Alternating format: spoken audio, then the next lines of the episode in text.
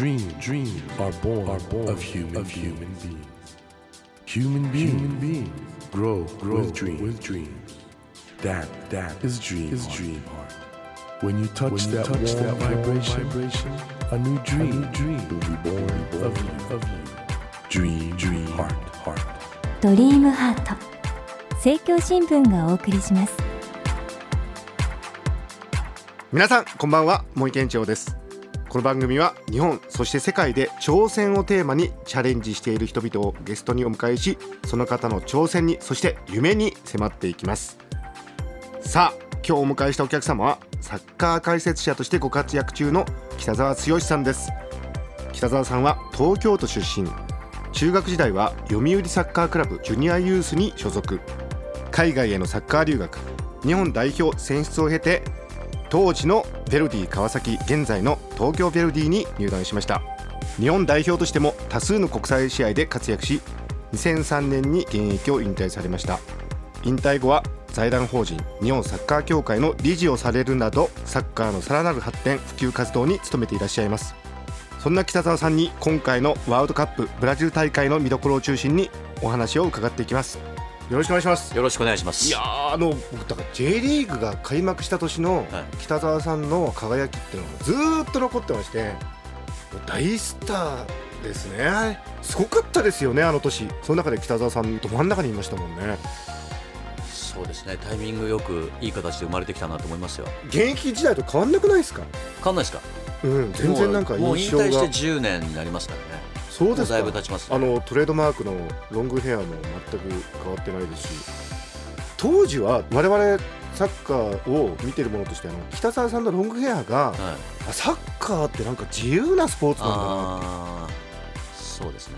まあ自分の特徴というかそういうのを出したいという思いもあったんですけどただ一方教育委員会からあの真似する子供が増えてるんで来てくれないかって話をされたりとか。教育委員会の方から、はい。当時まだ過渡期だったんですかね。そうですね、まあ、いろんなそのスポーツの表現というものがどこまでがいいのかっていうことがまだどちらかというとこう髪の毛を買ってる方がスポーツらしいっていう。おそらく今はヘアスタイルとか関係なくプレーはそれこそ本当真剣にアスリートとしてやってるっていうのが社会の中で理解されてるんであんまり言われなくなってんでしょうけどね、ありましたね。そういうわけで本当に日本のサッカーそれからスポーツ文化のまあフロントランナーでいらっしゃる北澤さんなんですけども振り返りますとですね J リーグ黄金時代と言われた1991年この時に三浦知良さんやラモス・リーさんそれから武田さんこの時のベルディって本当になんかそうですね個性派揃いというか個性派揃いとはよく言われますけどサッカーの哲学をそれぞれが持ってましたけどもね。これはこういうサッカーなんだっていうのがあって。じゃあ必ずしも同意しない時ってどうするんですか、揉めますね、あ揉めてたんですか？はい、意見交換みたいなところだと思うんですけど、けど他のチームは割とそういうことがないというかある程度こう年上の人がそう言ったら、まあ、それに従うしかないっていう部分があったと思うんですけど。サッカーの哲学っていうのはその個々人のプレースタイルっていうことを超えた何かってことですか？チームとしてどうするかとか。まあ、個人としてっていうのもありますしポジションとしてっていうのもありますし、はいはい。でそういうのは、まあ、一番やっぱり中心にいたのはラモス・ルイでもあったんですよね、はい。やっぱり12個上なんで。えただだけど自分なりの視野からのものをやっぱり言うとちゃんと聞いてくれるし言わないと何も考えてねえんだってふざけんなって言われちゃうんで、えうん。その考えてないことが良くないことなんですよね言えないイコール考えてないっていうことなんで。それ試合中にもやってるんで練すか？習中とかにもそうやりますし試合中にもやりますし、はい試合終わった後にもやりますし、はい。忘れないうちにすぐ話しますよねみんな。その場ですごい話をするんで。あそれってちょっと思い出したのは将棋とか囲碁でもあの、はい。打った後ここはこうだったって感想戦ってのやるらしいんですがあそうですね。サッカーも感想戦があるってことまあですね、それはチームによって違いますけど、はい。ただ当時で言うとどうしてもやっぱ忘れてしまうっていうことも分かっていて、はい次の日には持ち越さないで、はいその場でもうやっていくっていうことでしたけどもね。もちろん僕ができることがあってできないことの部分があってその中で誰かが僕のできないことを埋めていこうという人がいたりとかして、はいはいはいそういうふうに埋めていくとグラウンド全部がこう埋まるというか書いていくと埋まっていくわけですよ。なるほどそういうチームが強いですよね。だから俺はこれしかやらないとなると埋められない空間が出てきてしまうわけですか。隙間ができちゃうと隙間が出てくるチームっていうのは多分あんま良くないチームだっていうことで、補い合ええるっていうんですか。いきなりなんか名言というかあそういうふうに見るんですね。けど監督変わって人が変わってきた時にはうまくいかない時にはやはり隙間が出やすかったりとかするとそこがギャップになってやられてしまうとか。なるほど。っていうことにはなりましたけどもね。ちょうど今ワールドカップ開幕直前なんですけど、J リーグ始まって当然そのプロのサッカー選手としてああいうプロのリーグでやるっていうことの喜びはあったと思うんですけど、はい。当時当然自分はもうワールドカップ目指すんだっていうことはあったわけですよね意識の中に。ありましたねまだ当時は日本はワールドカップには出場していない状態。そうですね。ということで。まあ、ギリギリその93年の J リーグのスタートの年にアメリカワールドカップの予選のドーハがあってそこでラスト15年これがですね、このドーハの悲劇というものがですね サッカー見てる人にとってはずっと忘れられないもうね。そうですね。まあもちろん、北澤さんにとっても。ええ。ただまあなんでああなってしまったんだろうとかいろいろ考えますよね。今でももうだって10年以上経ってます。考えるけど、うん。あの後から5大会連続出場じゃないですか、ね。すごいなと思いますよ。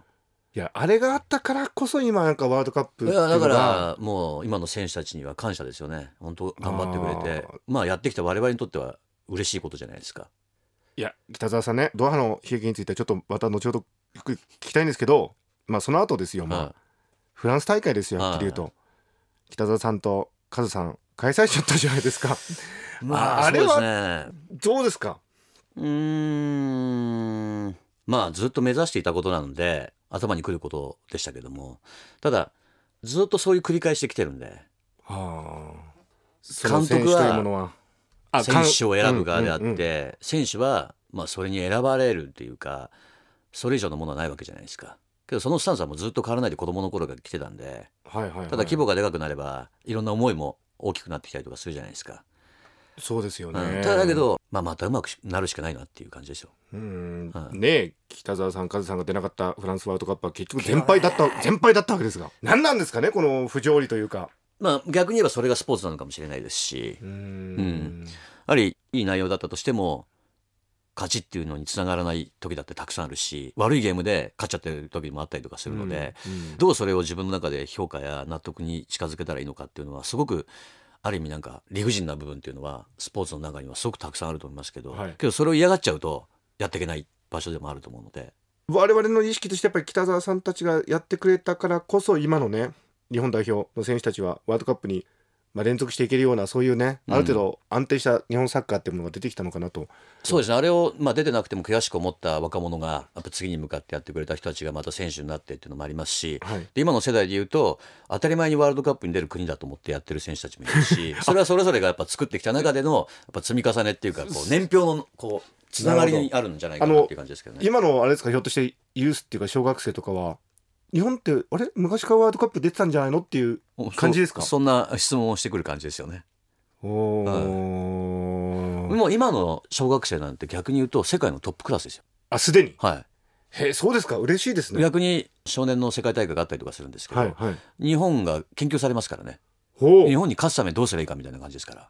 なるほど、はい。まあそこまで来れたのも先人たちというかまあ本当北澤さんありがとうございます。いやいやいやいやもう普及という部分だったりとか、はいはいはい。強化という部分がやっぱバランス取れてやれてるんじゃないかなと思いますけどもね。はあ。ちなみに今回のメンバーについてはどうですか？代表発表されましたけど。まあ逆に言うとザッケローネがやりたいサッカーがあるっうんていうのが素晴らしいなと思ってますよ。ザッケローニさんってのはこれ監督としてはどうですか？いややはりギリギリまで迷うと思うんですよね。ワールドカップだし、うんうんうん。対戦相手が強いですし、はいはい。どう戦うかっていうのが少しこう定まらない状況でもあるんですけど、はい5月の十何日だったじゃないですか、かなり前ですよね、はい。あの段階でやっぱ23人発表できるのはあの段階でもう戦い方そのために必要なメンバーっていうのが決まってたわけなんでなるほど。なんか曖昧されないなって感じですよね。これもう番組始まっていきなりですけどもズバリ予想としては日本どこら辺までいきますかね僕はもう決勝トーナメントには間違いなくいくと思ってますし、はいまあ僕のこう予想でいくとベスト8でちょうどブラジルに当たってしまうんですよ。だからそこはちょっとなと思ったりとかしてるんですけど。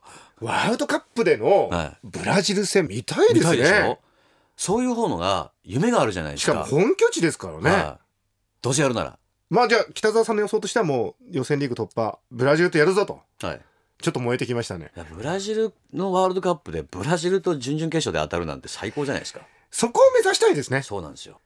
あのーまあ北澤さんいろいろ、まあ、世界で A 代表でもたくさん試合をやってこれ、まあ、ドーハの悲劇についてはしつこいようですけど次週ゆっくり聞くんでまた次週も聞かなくちゃいけないんですが、はい。あのああいうプレッシャーがかかる環境でプレーする時のこのメンタルな部分ってのはどう保てばいいんですか？人それぞれ受け止め方や捉え方みたいのは違うと思うんですけど、はい。僕なんかはああいうプレッシャーがあるところの方がやりやすいというか、はあはまあ、小さい頃からあまり褒められて育てられてきた方ではないので。ちょっとこうお前ここで頑張んなきゃっていう雰囲気ではい。いつも来たんでこの試合勝たなければいけない試合とかってなってくるとすごく力の発揮がしやすい性格ですね。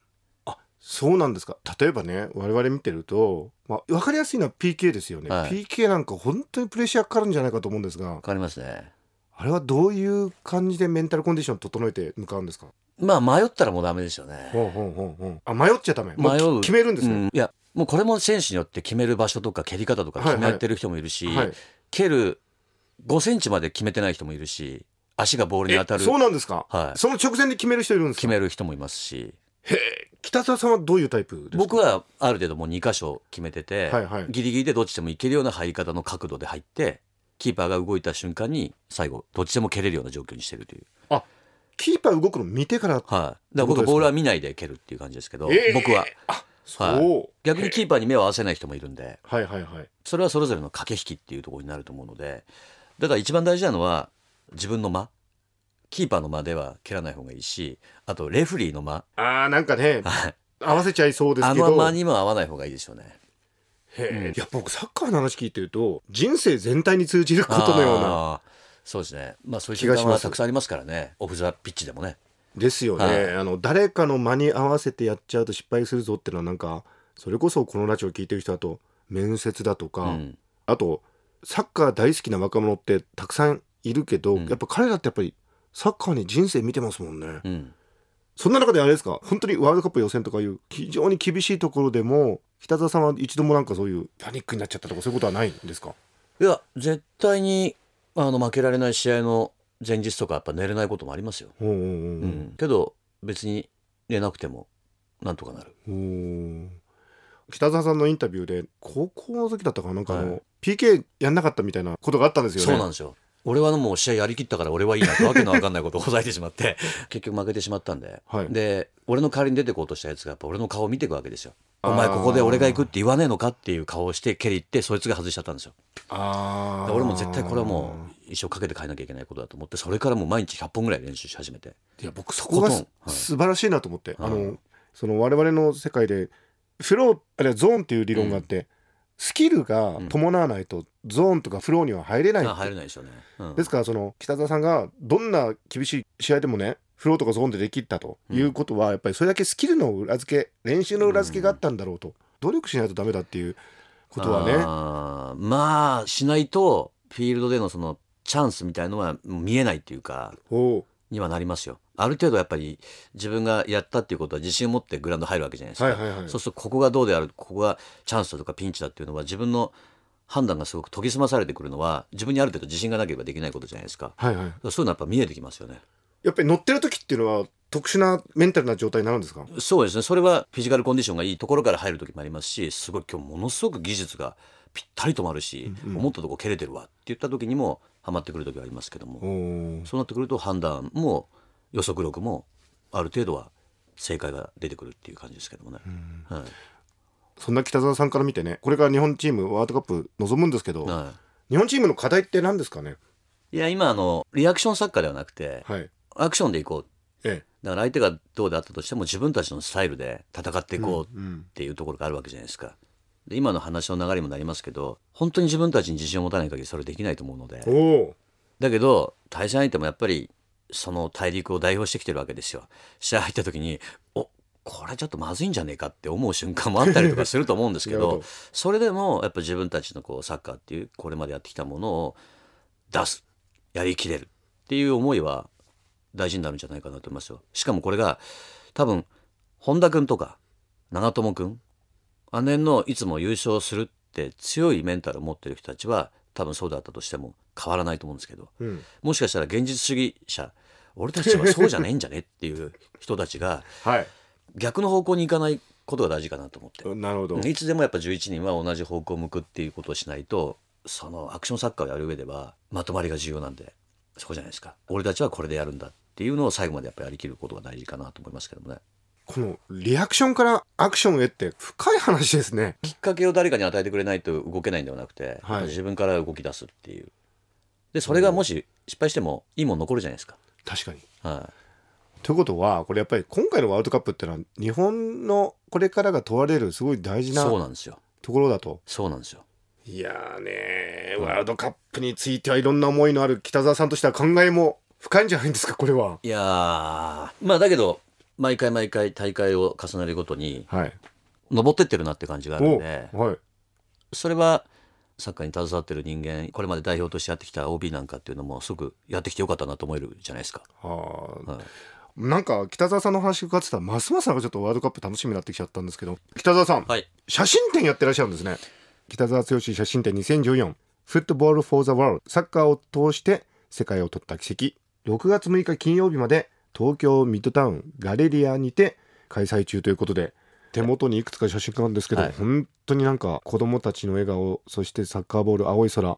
またこれが世界各地ですねこれね。いろんなところの写真が。そうですね。アジア中心にもなりますけども、はい。南米だったりとかアフリカだったりとかっていうところまで。で行きたいって思いもあったんで、なるほど、うん世界のサッカーはどうなってるのかなっていうのと、まあ、サッカーに限らずサッカーを入り口にしながら、まあ、世の中はどうなのかなっていうのを少しやっぱり知っていかないと、まあ、僕が目指しているところにもつながってこないので。ということですよね、はい。これ皆さんぜひ行ってくださいね。この写真を通してやっぱり今の世界見えてきますしやっぱり北澤さん今後ともやっぱり写真というのは一つちょっとやっていきたいという。そうですね。もちろん自分で撮ったりとか撮っていただいたりとかっていうのはあるんですけど、まあなんでしょう。この写真で何かを感じてもらってでその行動を少し何らかの形で表してくれるような形のきっかけになればなというふうに思ってますけどもね。きっと心が動くそんな写真がたくさんあるのではないかと思います。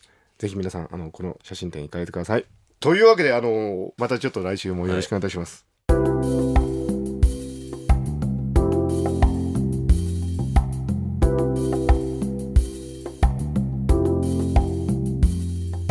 Dream, dreams. Can't be seen, can't be seen with a naked eye.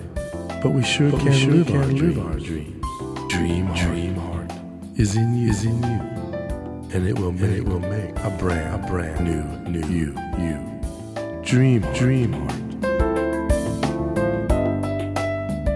ドリームハート今夜お迎えしたお客様はサッカー解説者の北澤剛さんでしたうん北澤さんは本当に僕現役時代からねスターとしてずっと見てきたんですけどお話ししてやはり人間力というんですかねあれだけいろんなことがあって苦労されてたんですけどそれをね別にあのネガティブに捉えるわけでもなくむしろねサッカーというスポーツを愛しそしてこれからね自分がそのサッカーを指導していくっていうそういうなんか人間力を高めることに結びつけようっていうそういうなんか非常になんかバランスのいいなり方っていうのが感じられていや素敵な方だと思いました。北澤さんがねワールドカップをどう見るかっていう本当にいろんなことを教えていただいてますます本戦が楽しみになってきたところです。